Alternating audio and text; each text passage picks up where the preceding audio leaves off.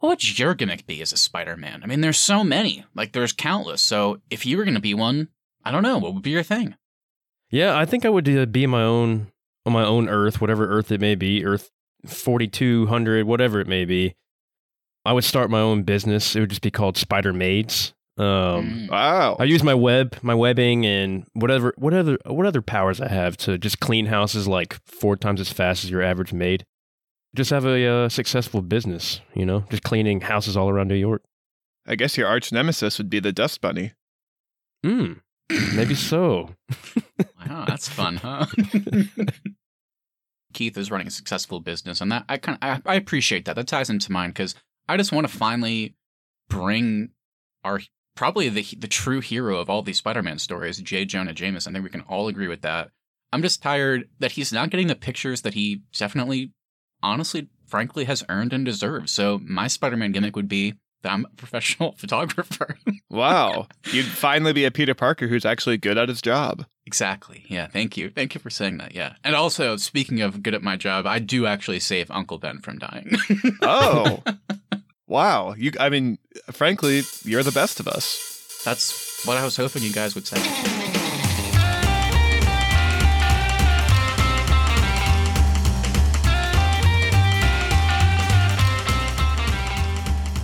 What's up, everybody? Welcome back to another episode of the Arnies. We are three web slingers looking to do some good work in the multiverse. I'm Matt Johnson. I just hope somebody eventually and finally gets Jonah his precious pictures of Spider Man. I'm Keith Baker, and I think I would suck at graffiti. And I'm Austin Terry. And my favorite part of all these Spider-Man movies is watching Uncle Ben die. On today's show, of course, we're talking about another huge release, five years in the making with Spider Man Across the Spider Verse.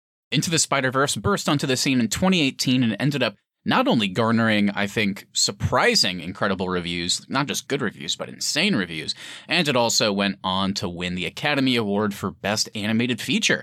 Austin and Keith, I want to know what were your expectations going into this, as well as your non spoiler thoughts on Spider Man Across the Spider Verse. This is especially exciting because, Keith, as long as we've been doing this podcast, there's been a small list of movies that you keep, that they'll come up occasionally, and you're like, ah, I gotta watch the original, I gotta watch X movie or Y movie. And Spider Man Into the Spider Verse, I know, is one of those. This was your first time watching, so both of you jump in here. What were your thoughts? So yeah, I had not seen Into the Spider Verse before, and I know you guys been hyping it up since it came out. I watched the new, uh, watched the original, and went right to the theater after and watched this new one. So yeah, I'm loving this universe so far. Definitely a different take um, than the other three Spider Mans we've gotten live action, as far as Andrew Garfield and uh, Tom Holland and and Tobey Maguire. But yeah, Miles Morales is a really cool, uh, different take on Peter or not Peter Parker, Miles Morales. Uh, a non Peter Parker character and an, uh, a new Spider Man suit and style and, and different types of powers. So, yeah, I think this is a really cool universe so far. So, I'm digging it. Yeah, I'm a huge fan of the Spider-Verse franchise so far. Um, the first one blew me away. It was one of my favorite movies of the year when it came out. I would definitely say it's one of my favorite Spider-Man movies to be made. I don't think I'm in the minority there. It's so well received. So I obviously had super high expectations for the sequel, but I'm happy to say it met all of my expectations and probably even exceeded them. Um, I had a blast at this movie. I think the story is so much more interesting. I think some of the characters they chose to give time to that maybe more maybe had been more side characters in the first movie also helped kind of fill out this universe. Um, and then of course Miles Morales being the titular character. Um, the first one just kind of really helped introduce him to me. He's actually the reason I started reading um, Miles Morales comic books and the kind of time that's passed between this first and the sequel one. So I've definitely become a huge Miles Morales fan. I like that he's his own character and kind of um, just fully different from Peter Parker. He even comes from a different part of New York than Peter does. So he has his own um, perspectives and goals that he brings to being Spider Man. So overall, just huge fan of this franchise. Sequel blew me away. The only kind of minor critique I could come up with is I, I think you could argue that this does have a bit of a, a setup movie, kind of middle movie problem, but everything they presented to us was so much fun that it didn't bother me that much. I was just happy to be along for the ride and just kind of back into this universe. So, absolute recommendation for me. I think everybody should go see this and definitely go out to theaters to see it. It's a gorgeous movie. It's hilarious. Everything you loved about the first one is there. Um, and then there's just kind of some, I, I would say it's just more of everything you loved from the first one. So huge recommendation for me. Yeah, I definitely third everything that you guys have said. Um, I've been, you know, long waiting this movie. It's crazy to think that it's been five years since the original. Uh, love the original. I think I was excited to see it when it came out, but it, I think, like a lot of people, you know, going into it is like, wow, I, I, I expected this would be good, but this turned out to be pretty unbelievable. And um, yeah, this one pretty much the same, honestly. Yeah, it's certainly an interesting take for a sequel, especially when the first one, while dealing with some of that multiverse stuff, it, is still relatively a smaller story. Uh, kind of uh, fits that void that I think some of the Tom Holland movies gave us, where it's like, this is cool. You know, it, it's interesting to, after several iterations of Spider Man, see a version like with the Avengers and like in the MCU, but I do kind of miss some of those smaller, more like friendly neighborhood Spider Man moments and stories. And I think um, Into the Spider Verse like did a good balance of like telling this kind of like wacky multiverse story, but still kind of feeling uh, small and grounded and uh, that kind of friendly neighborhood feel. So I love that about the first one, and this one definitely uh, goes into uh, much bigger. Um, it is uh, kind of tapping into that multiverse stuff a lot more. But I guess every movie is doing that now. It feels like lots of franchises are tackling multiverses, even smaller movies, even like your Best Picture winner with Everything Everywhere All at Once. Um, but I don't know. I, I loved it. Like for all the reasons I was nervous about kind of tapping into that larger uh, world, I was like, they kind of proved me wrong at every turn. I, it still felt um, kind of small, kind of contained. Uh, there was huge stakes, but it's still you have those great character moments. It feels I don't know. It's it's a very touching and engaging movie, and the animation is just out of control. Like the first one kind of set some standards and created some new, uh, I think, possibilities, and this one feels like it somehow did the exact same thing. Like it's just uh, crazy what they're doing. So yeah, I have a lot to say about it. I have a couple nitpicks with the movie. I don't think I have any like major issues. Maybe one that's like, eh, I didn't love that, but really all of the issues I did end up like coming away with once the credits rolled were I would say nitpicks for the most part. So nothing really, you know, worth talking about yet um, until we get to spoiler territory. I guess maybe one thing is I, I will uh, second what Austin said, which is like, you know, it's always tough being the second movie, especially when you know the third one is right around the corner, and this one was originally billed as like Across the Spider Verse Part One and Part Two. So there are elements of the ending where you're like, okay, they did kind of cut off in the middle of a character's arc. And so there's elements of this movie that don't have good resolution. And I think it's because like, well, we'll do it in the next one, but you know, you still want to feel that resolution. So some some some ways they kind of got there and then some ways they didn't, but you know, I, I still can't wait for the next one. Yeah, we'll definitely get into that more later. I, I think the other thing worth calling out while we're in non spoilers is I think a lot of time with superhero movies, um, there can be a tendency to just kind of lean in on to spectacle and maybe try to like show the audience some really cool stuff. But the fun part about this movie too is there are it's a at its core it's a really interesting like family story. And so even when like the suits aren't on and they're just kind of standing and talking, all of the dialogue is so interesting. All the there's so many jokes that kind of keep you engaged that as much as I love seeing all the Spider-Man and everything like that, at the end of the day, like the Miles Morales family is still very interesting, and I like that they kind of kept them at the center of this movie too. Yeah, same. Definitely different take than the Peter Parker family dynamic, where usually Uncle Ben is gone, so you just have Aunt May. Um, I like that we get to see him and his uncle and his mom and dad, and it, they're more involved in the everyday life of of Miles, I guess. Alrighty, well, with that, let's go ahead and drop the spoiler warning because there is so much we got to get to when it comes to this movie. I mean, I have like so many things I'm excited to hear about when it comes to uh, certain scenes. I want to know what you guys thought. So we can't really get into that um, until we get to our spoiler section. So if you have not yet seen Spider-Man Across the Spider-Verse, what are you doing? Uh, if you haven't seen the first one, you got to pull a Keith strategy here. Just watch the first one so you can finally see this great sequel. Go see it, and then come on back and listen to the rest of our episode. Uh, but here we go. If you have seen it, it's time to get to the nitty gritty, guys. Let's get into spoilers.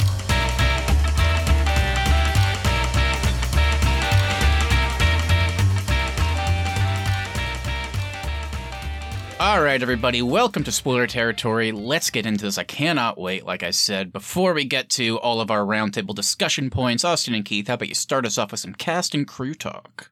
All right, so Spider Man Across the Spider Verse is directed by Joaquim Dos Santos, Kemp Powers, and Justin K. Thompson. It's written by Phil Lord, Chris Miller, and David Callaham. And our lead animator for the franchise is Nick Kondo. Our score for this movie is composed by Daniel Pemberton, and of course, based on the Miles Morales Spider Man comics created by Brian Michael Bendis and Sara Pichelli. All right, and going through cast, we have Shameik Moore as Miles Morales, Spider Man, Hailee Steinfeld as Gwen Stacy, Spider Woman, Brian Tyree Henry as Jefferson Davis, Luna Lauren Velez as Rio Morales, Jake Johnson as Peter B. Parker, Jason Schwartzman as The Spot, Issa Rae as Jessica Drew, Karan Soni as Spider Man India, Shea Whigham as Captain Stacy, Andy Samberg as Ben Riley, Scarlet Spider, Amandla Stenberg as Spider Byte, and we have J.K. Simmons as every version of J. Jonah Jameson, and we got Daniel Kaluuya as Spider Punk, and we got Mahershala Ali as Uncle Aaron, and Oscar Isaac as Miguel O'Hara, Spider Man 2099. All right, guys, there's our cast and crew. Any positives, any negatives? What do we got?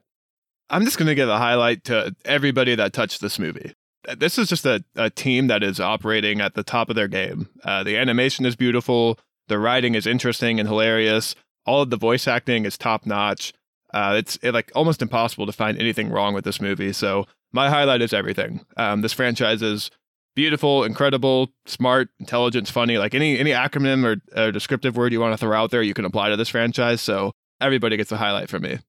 Yeah, pretty much. I'll just second that. Um, and I guess I'll just shout out Nick Kondo as the lead animator. Watching uh, Into the Spider Verse for the first time and then going into the sequel, I was blown away by both um, as far as the animation goes. Everything looks so cool. And then when they introduce different Spider Mans from other universes, they have their own animation style in, uh, going into it. So uh, yeah, it's really fun and it's it's like super trippy looking a lot of the time when you're watching it. Um, and then combine that with the soundtrack as well. Just makes this like such a feel good, like badass type thing to sit through on uh, both viewings of, of both movies. Yeah, every character has their own distinct style. So, I mean, I don't know how they did it. I don't know how they made it all feel new and refreshing and fun and exciting and all the good things. So, yeah, like you guys, I'll go ahead and uh, shout out basically anybody that had anything to do with the animation of this movie. I think, uh, you know, they're the unsung heroes a lot of the time when it comes to big budget movies, whether it be like the VFX team or kind of those people involved with the effects. But it's kind of like this whole movie is that. So uh, anybody, you know, kind of behind the scenes that was involved with that clearly, you know, knocked their job out of the park. Um, on the cast side, it's tough. I mean, I guess I also agree with what you guys said. There's not a bad note here. I kind of want to shout out everybody. I do want to shout out Daniel Kaluuya for sure as Spider Punk. I just, I don't know. I just love that they went full bore with it. Uh, just having him use his natural accent. I thought it was just a, it was a fun new uh, Spider Man. Um, I have been reading a lot that a lot of I guess like just in general, it doesn't seem like it's a theater to theater issue. It just seems like a lot of people are having issues with the audio mixing of this movie. It's so low. The Yeah. volume is way too low. It's low and it's that classic thing where the dialogue is really low, but everything else is really loud. Uh, the two examples people are talking about is the opening where Gwen is like monologuing over like the like basically explaining what happened in Into the Spider Verse. I was literally looking around like. I feel like I need subtitles and I'm in a movie theater. I had no I was, idea I was thinking what that she too. was Yeah. saying. So luckily we had seen Into the Spider Verse. Otherwise, I was like, oh, I don't know what happened in the last one. And then the other example is, you know, Spider Punk just seems like he's very low in general. Um, but Daniel Kaluuya still made it work. So, but I don't know. Everybody in the cast was incredible. I, I love Jason Schwartzman and everything, and him is like a kind of nerdy, dorky, like I'm gonna be your ultimate villain, and then by the end you're like, oh shit, he's the ultimate villain. It's like a very good like uh, turn to menacing. So, but everybody was great. All right, well, let's move on here. You know what we thought of the movie, but what are the critics saying? I don't think it's going to shock anybody. Spider Man Across the Spider Verse received universal critical acclaim and currently has a 95% over on Rotten Tomatoes. The site's critical consensus is just as visually dazzling and action packed as its predecessor, Spider Man Across the Spider Verse thrills from start to cliffhanger conclusion. Praise went toward the animation, story, humor, vocal performances, and musical score. All great stuff. And I was really hoping for like a reference to basketball or something from this logline. Oh yeah, yeah. We didn't get a fun log line like last time, uh, or a few times good with Air, where basically the critical consensus was just like, "Wow, this one's nothing but net. What a slam dunk!" Spider Man across the Spider Verse sure is web slinging fun. yeah, that's the quote you have to say if you want your quote to get onto the back of the uh, Blu-ray box. Web slinging fun. they certainly spun a web of thrills with this one. I hope I can untangle from my web of comedy. Man, all the jokes killed me, just like Uncle Ben when he got shot. all right, well, you all can take those quotes, uh, save that for the Blu ray release. Uh, but with that, let's go ahead and dig a little bit deeper. Let's get into our roundtable discussion, the main part of our show where we each bring a couple points that we specifically want to spend more time on. I'm really excited about this. So, who wants to start today? Yeah, so just like the first movie kind of brought Miles Morales uh, to the forefront, um, this movie, I think, more so brings Gwen Stacy to the forefront. She almost feels like the second lead, especially her um, kind of her version of Spider Man or Spider Woman. Um, so I just want to know your thoughts on that. Obviously, you know, Miles Morales occupies, I would say, 80% of the first movie. This one, I think, is probably closer to 60, and the other 40 is dedicated to Gwen. Um, were you sad that Miles was not the main focus of this movie, or are you happy you got to learn more about Gwen and her background? I was kind of surprised by it, and like you said, I think she does kind of come off as a second lead in this one. But yeah, I guess I could say I wanted a little bit more Miles in this movie. But I, I, I don't, I wouldn't say it's an overall negative for me though. Um, I think because I think they play off really well off each other, and I think, and I think her character of Gwen is very interesting. So I was fine with it overall. Yeah, me too. I, w- I was definitely surprised, um, in a good way, I guess. But like whenever the movie opened and she gets this kind of uh, extended like prologue, like pre like uh, opening credits, um, like moment. Like not only do do we get her kind of narrating what happened in the last movie, but then we just spend time on her Earth for a while, and I thought it was an awesome opening. like it was, it, it kind of like perfectly encapsulated the last movie because the opening of this, like of her struggling post the events of the last movie, basically, I guess like a year and a few months, they said, um, was just like the last movie, like all, all into one. Like I said, it's like it's really funny, it's really sad, it's really heartfelt, it's action packed. Like the scene in the museum, I thought was awesome. Uh, it, it introduces some stakes and it kind of like you know gets the movie rolling. Like they kind of just, I was like, wow, they're they're nailing this. But yeah, I was surprised that she was more of a second lead, but I was very happy by the end that she was.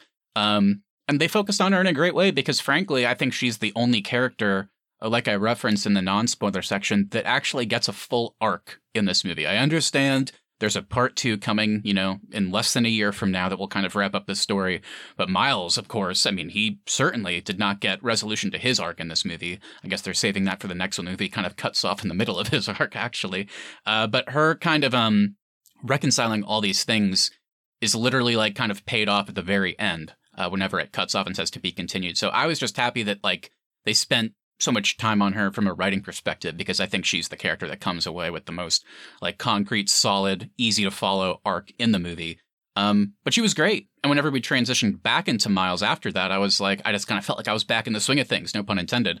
Uh, so they were able to jump back and forth pretty easily. And I never felt like I missed like one of them over the other. Like whenever we were watching one of them, I wasn't like, oh, let's get back to the other one because I think what they were doing with both was so interesting. And then by the time like once Miles like follows Gwen into the um a portal and enters like all these other dimensions and kind of finally becomes part of that world. Like from that, the rest of the movie on, they're kind of together. But um, I don't know. I, I just loved all their stuff, and I appreciated that Gwen got a like a nice full arc. Like I said. Yeah, I was definitely surprised as well, like you two were. Um, but I think the key thing you said there, Matt, is I never felt like I was missing out. So I thought the time with Gwen was very well spent. Um, Hailee Steinfeld is definitely a standout from the first movie, and so I like that she got more time to shine in this movie. And I really loved the origin they gave here. I like the idea of this Peter Parker became the Lizard um, as from an accident. It's just like kind of a fun twist. It kind of makes sense too with kind of his sciency background. So love that. Um, love how she kind of said like she's been alone since Peter died until she met Miles. So you really kind of felt for her and were excited for her to reconnect with Miles later on in the movie. Um, so yeah, everything I think we got from her was perfect, and that's the fun thing about this movie is it is definitely a Miles movie still, but all the characters they have surrounded Miles with are just as interesting as he is. I know it's a theme of these two movies that were in the Spider Verse. I mean, it's in, it's in the, both of the titles. Um, but did you guys want more of Miles uh, being your like your regular everyday Spider Man? We had a long opening with Gwen, and then then it then it cuts to Miles. Would you guys have rather maybe had that that opening with Gwen later in the movie and have more of a opening with Miles being your regular everyday Spider-Man, or did y'all just want more in general of Miles kind of just fighting crime in New York? For me, I didn't want that. I think I get enough of it in the montages that they do. I would have felt like I had the same issue I did with Doctor Strange and the Multiverse of Madness, where they set it up that this is going to be a crazy multiversal movie, and then they go to two places, and neither one of them are very exciting. So I'm glad that this one spent more time taking me to no, new places, showing me new new stuff, alter variations, and things like that. So I was happy with the amount of time they spent balancing everyday miles and then the crazy multidimensional stuff. Yeah, kind of same for me. Like I said, going into it, I was nervous because I was like, okay, obviously the first one dealt, you know, with some multiverse stuff, but still, I don't know, the way they did it, it didn't feel too crazy. I think, namely, by having all these characters fall into Miles's uh, Earth. It's not like he's traveling to theirs. And whenever we kind of found out that this one would be more about Miles actually traversing the multiverse, I was like, okay, we get a lot of that now and a lot of different things. I just hope it's not too much and it doesn't feel like too much of a far cry from the first one. But yeah, I think I'm with Austin. Like, while yeah, there is a shit ton of multiverse stuff. We spend a lot of time in other universes. We even like spend time in kind of the hub where all of them are uh uh like able to access uh, all the all the said universes. Um I still feel like maybe it's just because of the story they were telling, it still felt small somehow. I don't know how they necessarily did it, but because it still felt like a real Spider Man conundrum of like, I have the opportunity to, you know, save a loved one, but if I do that, I could potentially doom other people. And then it's like, you have other spider people telling you, like, well, man, you know, sacrifice is kind of our thing. It makes us better. You know, get over it. It's like, well, that's fucked up. It's like, because that was kind of the stake of the movie, which in the grand scheme of things is kind of a small thing, uh, it still kind of felt I think, small to its core from a story perspective. And on top of that, you still get those great moments. I remember whenever we talked about the Sam Raimi Spider Man movies, I always talk about how I love that interpretation of Peter Parker because it's so hard for him to be Spider Man. He has to juggle so much. And even just in the few scenes with kind of Gwen and Miles, like doing their thing, you kind of get that. I mean, like Gwen, like basically is forced into perspective where she has to um, unveil herself and she ends up doing it to her dad and her dad does not have the reaction that you would maybe think he would. He you know tries to arrest her and they kind of break that relationship off for a while. And then with miles like we're literally watching like very good spider-man 2 adjacent type scenes where you know he's just trying to fucking get to a meeting with his parents and his teacher to kind of discuss college options, but he can't because there's a new villain that's trying to rob a store that's trying to be the new ultimate villain threat. Um, and he's like, I can't do this right now. And then also he's like, I just got to get home. I was supposed to pick up some cakes for my dad's party, but oh, robbers keep robbing people. like, uh, my webs are fucked up, so now I have to take the subway. I can't swing. Just like stuff like that. There was enough of those little moments where it did feel very grounded in the neighborhood um, and I liked watching both, like respectively, Gwen and Miles deal with the those issues. So there was enough of that interspersed throughout all the multiverse stuff for me. I also like too on on top of those kind of everyday moments, there was also room for some quieter move, some quieter moments in this movie. Like I, I loved just seeing Gwen and Miles swing across the city and have fun because I think a lot of Spider-Man content misses out on that where it still would be really fun to have these powers and be able to swing around and do these tricks. So I like that we got a five ten minute sequence of them just having fun being Spider-Man and Spider-Woman. Yeah, and like the way the animation plays in that too, um, like when they're hanging upside down from like the Chrysler building. That shot in New York was gorgeous. Yeah. Just insane how good that looks. These movies do a great job of portraying New York too. Like you can we were kind of talking shit about the sound earlier with the audio, but as far as like the city sounds though, um, you definitely feel like you're in New York when you're watching these animated movies. And sometimes you forget they're not animated too, especially when they kind of bring mm-hmm. in the non-animated stuff uh, later on. How did you feel coming right off of the first one into this, Keith? Was there a noticeable step up in quality, or did it feel like a connected thread across the animation styles of the first and the second movie? To me, it just felt like I was watching one long, like three or four hour movie. Like it, it just flowed really well right into each other.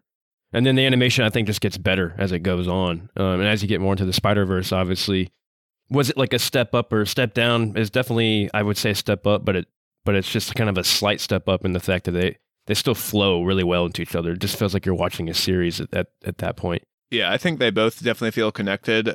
It's cool too because the first one I think really pushed the boundaries of animation, especially with how popular it was. Like this one showed that audiences would go out to see an animated adult movie in theaters um, and I think this one they clearly got a larger budget, and it seems like they just put it into the animation. Like I, I think it's I wouldn't say it's a noticeable improvement, but I think some of those shots of like the New York skyline and things like that. Like we maybe wouldn't have gotten that in the first one because they didn't have the resources to make it so pretty. But in this one, it felt like they were kind of just showing off of how good they are at doing this sort of stuff. I mean, it's just crazy. It's just like a visual like feast. It, it's crazy to look at, and then like it takes a while for your eyes to get adjusted, just like the first one. But that's kind of cool.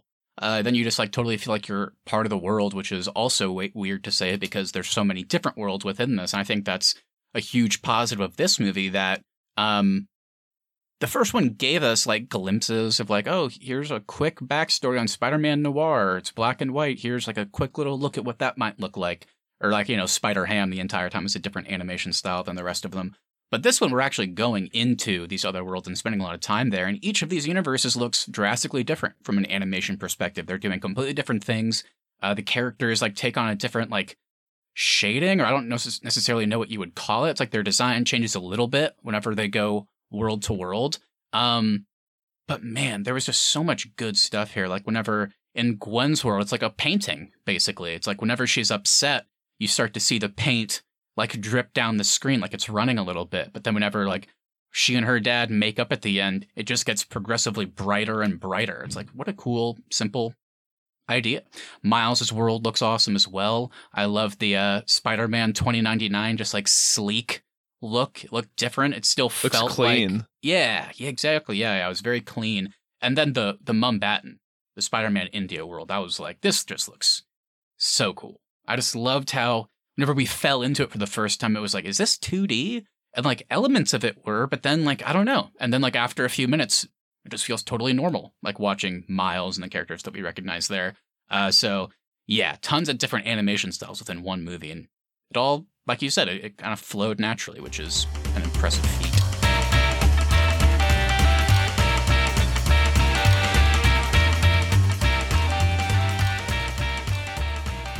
Did you guys want them to tell you more about Miguel being a vampire?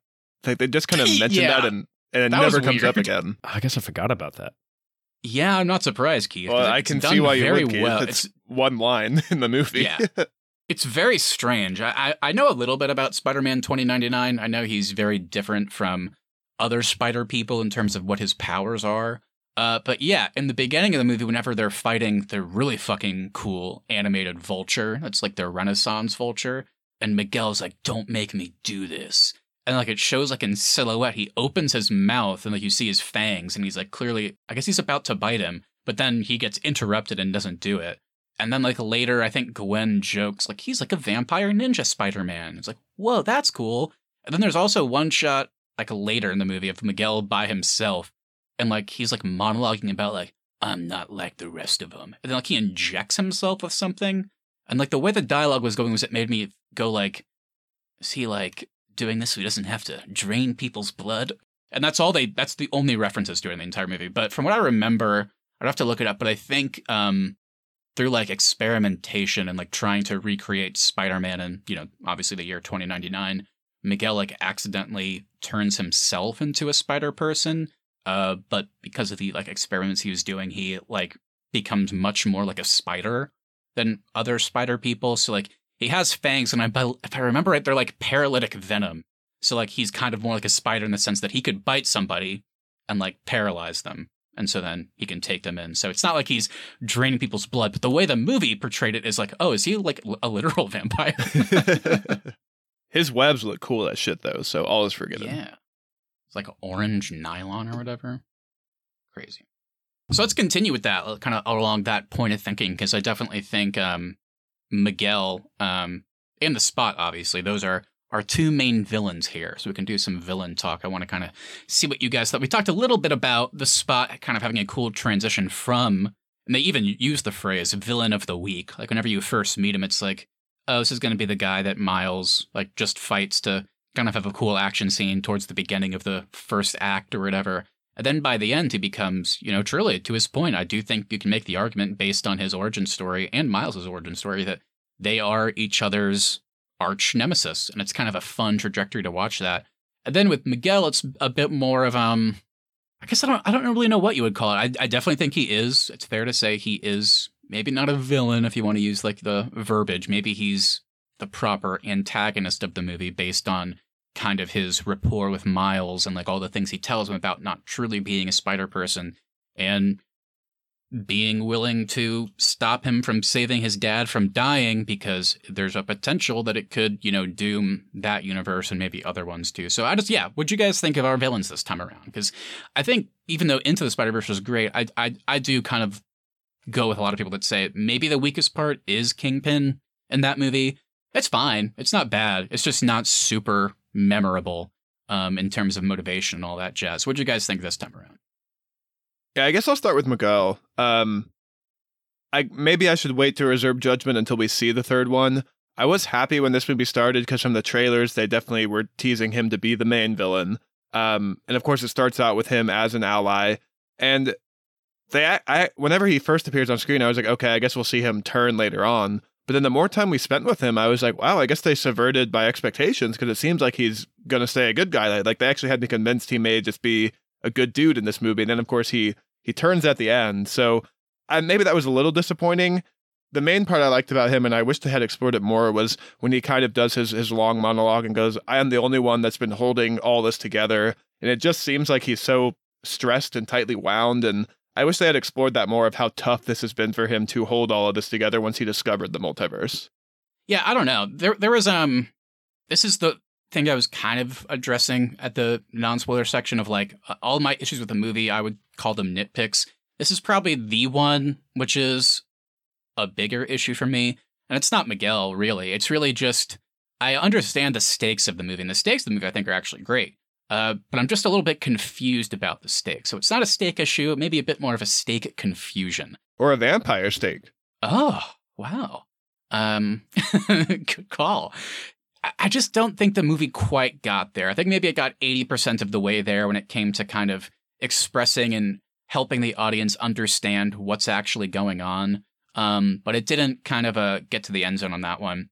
With Miguel, I understand why he's doing it. The thing that's like categorically unbelievable is that he was able to convince thousands, I don't know how many spider people, to join his side. And his side is basically we discovered through an algorithm that there are canon events that have to happen to all of our various spider people throughout the multiverse. Um, and if they don't happen, the world will tear itself apart. And I know because I witnessed it happen one time.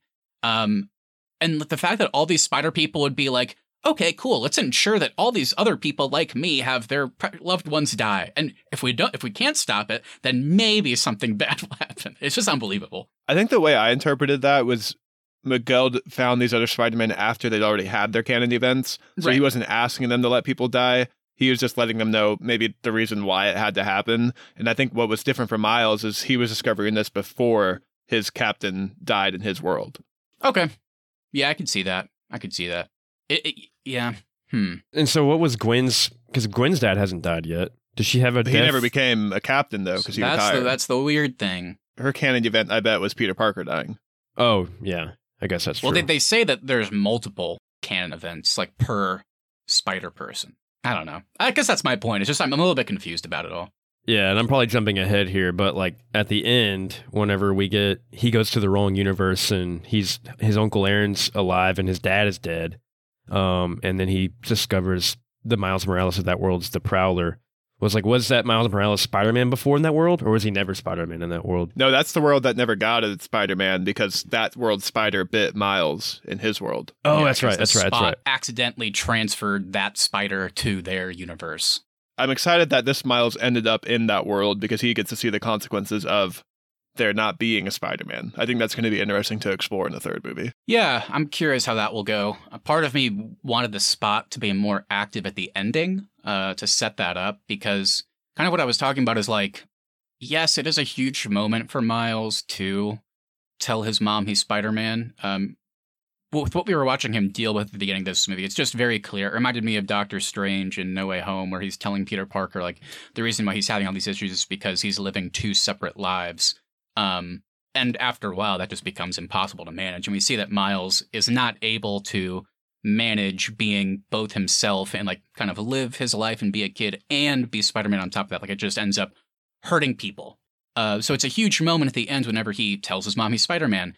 I just didn't love that it wasn't really his mom and like all like that advice that she gave him It wasn't her advice. So it kind of made me feel like, oh, we're kind of cutting off Miles' arc a little bit here. And I, I feel like we're just going to get a scene in the next one, which is going to be similar, where he tells his actual mom that he's Spider Man. And we're going to be like, eh, wish they hadn't wasted that one at the end of the last one. I trust his team enough, though, to, to do that moment again with his real mom and make it meaningful. And I'm ex- really excited to see that, too. Yeah.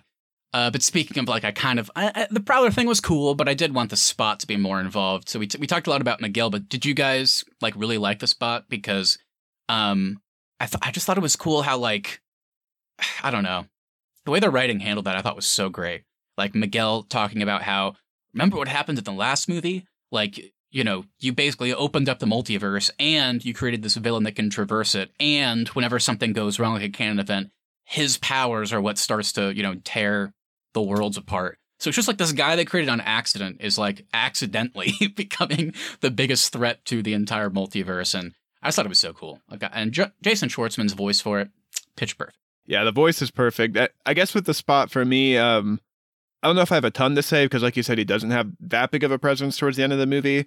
I did like that it goes from oh this will be a, a, fun running jokey villain fight to oh this guy's actually becoming really scary and intimidating i'm just excited to see him be the main center focused villain in the next one yeah me too because uh, you kind of you kind of lose track of him in, in this one because he's kind of like building building building and then cut 30 40 minutes we're in the spider verse and you forget about him we are talking a lot about how we're excited to see x plot happen in the third movie so i guess that takes me into one of my I guess you could call it a nitpick, maybe a broader issue, but do you think the third act of this film is setting up too much for the third movie? Is there kind of a middle movie problem here?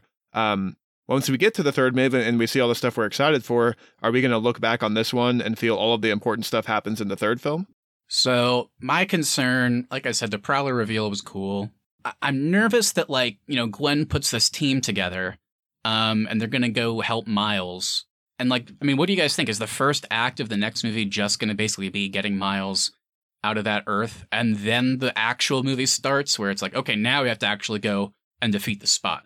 I'm just nervous like, after we watch like the beginning of the next movie, are we going to be like, why the fuck did they do that stuff towards the end of the last one? Like, what did, did it really pay off? Was was it that great in the long run? Because it happened very quick. The movie ended, and then this one starts. Gwen and the co Gwen and team saved me, and then now we'll go fight the spot because that's what we knew the movie was about. So it's like I- am nervous that maybe they shouldn't have introduced this at the end of this one. So that's kind of the main thing that made me feel like maybe this does have a middle movie issue because whenever to be continued popped up, like if it had been a scene where like the spot, for example, like kidnaps Miles and like reiterates, "I'm truly your ultimate villain. I proved that to you. I'm not a joke, and I'm to go kill your dad." Because you took everything from me. I told you I was to take everything from you. I mean it I've trapped you. I'm to go kill your dad. And then to be continued had popped up. That would have felt more natural to me. Where this one is just like a random scene where here's another Miles Morales. He's a bad guy. To be continued. It's like okay.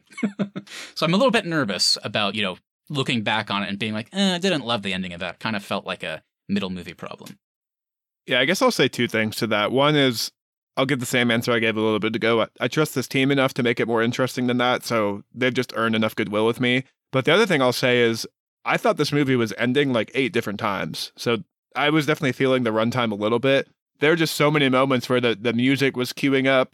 Um, and then maybe there'd be like a brief cut to black moment and then it would keep going. And I was like, oh, I guess we're still in this. Like, um, so I think if we had ended after the I'm going to do my own thing and then he jumps back to his own world, cut to black to be continued, maybe we would then explore all this stuff in the beginning of the third movie and then we wouldn't be feeling the second movie problem.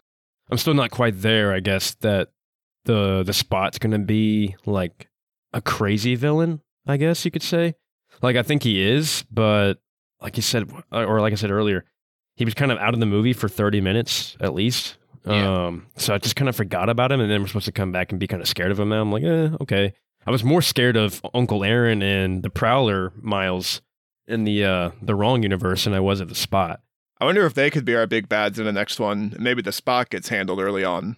I do think the spot will end up being the big bad, and I have to imagine there's eventually going to be something where Miles and Gwen or whoever ends up convincing Miguel, you know, to join their ranks uh, to take him down. I just don't think because they've set up that there's so many spider people on this. I just can't imagine that Uncle Aaron and Prowler are the ones that are the main issue Uh, I feel like one of them could just like punch them in the face, and then it's like, all right, we did it. but we'll see. I don't know. Like I, like Austin said, you know, we we trust this team, but you know they could definitely kind of subvert subvert what we're thinking. So I don't know. Um, but it doesn't really matter. Even though I didn't love like where the movie ended and like in the middle of Miles's arc, and then to be continued to pop up, it didn't mean that I didn't get really hyped whenever Gwen's like monologuing about how they're gonna, you know, save him, stop the spot, and make it all right. And then the camera kind of pans back and you see the team she's assembled, and she even calls out, and we got some old friends. You see my boy, Nick Cage, Spider Man Noir. I'm like, this is going to be incredible. And they did a good job, I thought, throughout both movies, setting up like. So whenever this one ends and you see that team, you're like, that's awesome. Like Spider Man India's reaction whenever Miles was able to save the captain, and then like the camera kind of pulls back and you see he's on the team. You see Hobie isn't a part of the Spider Society anymore, but he is gonna go and help Miles. It was like awesome. So it's gonna be this is gonna be sick. I loved when Hobie was just like, by the way, I quit and just leaves.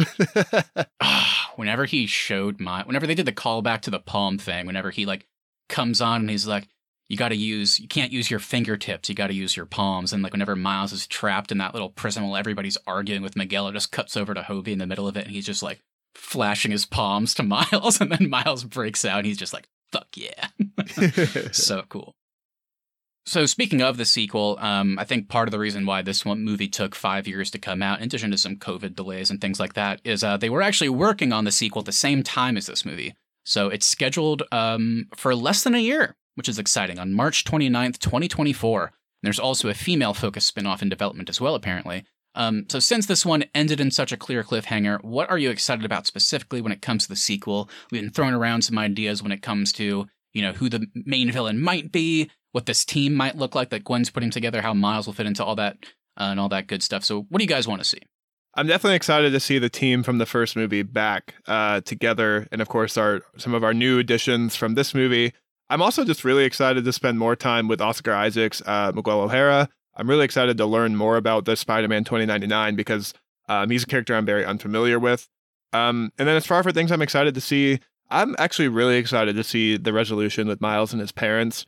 Um, they've done such a good job of making that relationship um, emotional, impactful, meaningful. So I'm excited to see him come to terms with himself, and I really hope his dad makes it out of the third movie alive.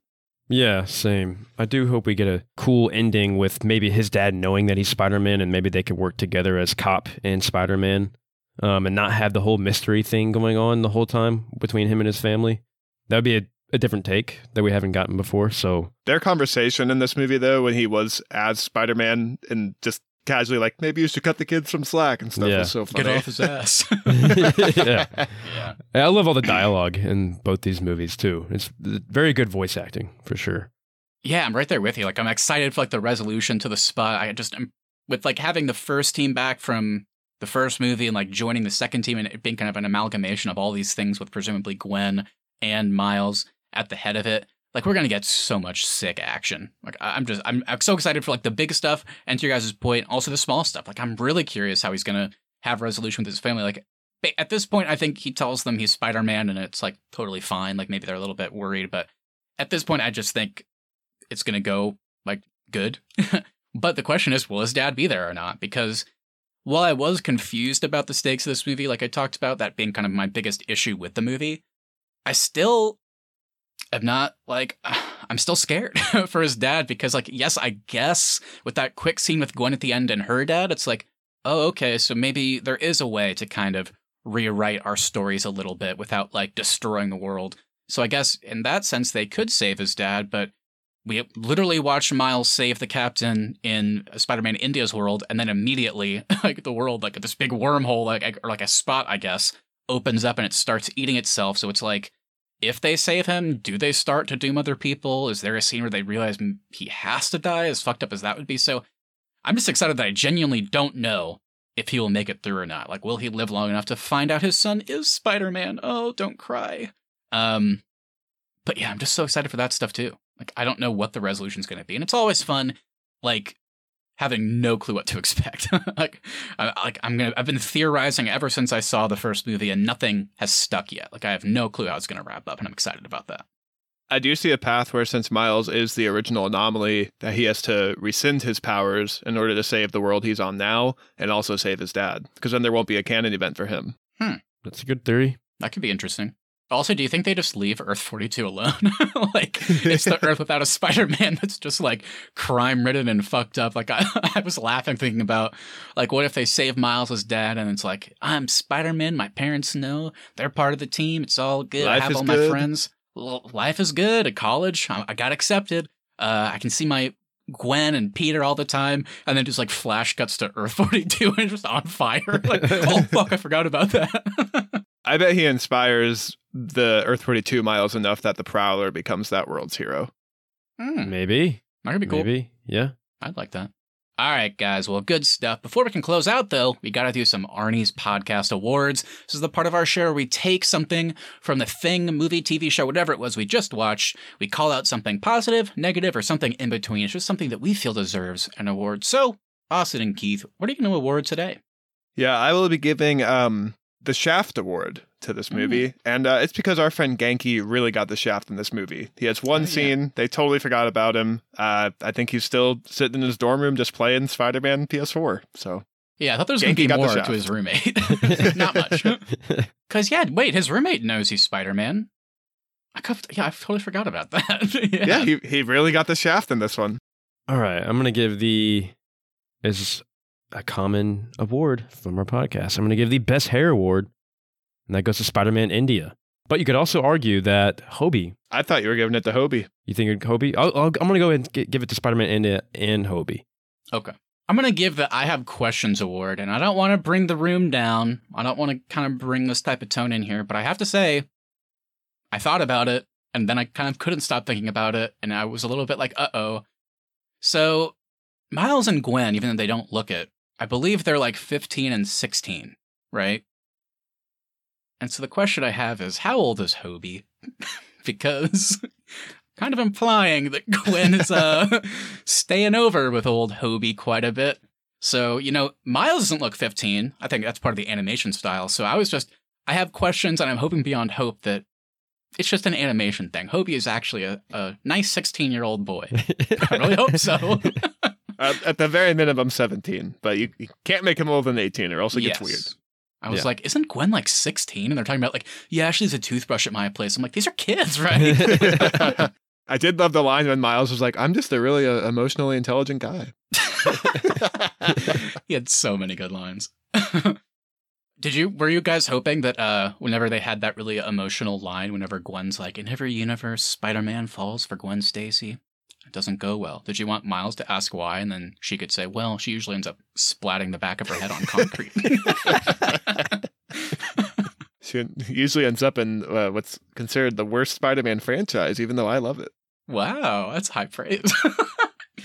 well, before we do another full review on The Amazing Spider Man 2 and the death of Gwen Stacy, let's close out. Thank you all so much for listening. If you enjoyed this episode, make sure you hit that follow button so you never miss our upcoming content. Also, if you wouldn't mind sharing us with a friend, we really appreciate that. So we continue to grow the show, please leave us reviews as well. Even if you don't want to write anything, leaving us a five star review over on Apple Podcasts, Spotify, or wherever you get your podcasts really does help us out. At the Arnie's is our social, and the Arnie's.media is the website.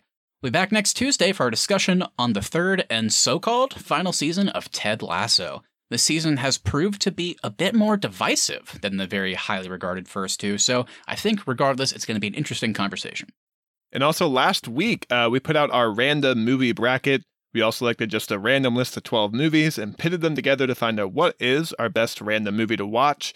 Uh, did Christian Bale's Reign of Fire, where he fights dragons with Matthew McConaughey, go all the way and win? Well, you have to go check that episode Maybe. out to find out. Maybe. And lastly, we want to hear from you guys, so please send us a message on Instagram at the Arnie's or email us the Arniesmedia at gmail.com. What did you think of Spider-Man Across the Spider-Verse? Are you as excited as Matt about the return of Nicolas Cage's Spider-Man Noir in the sequel?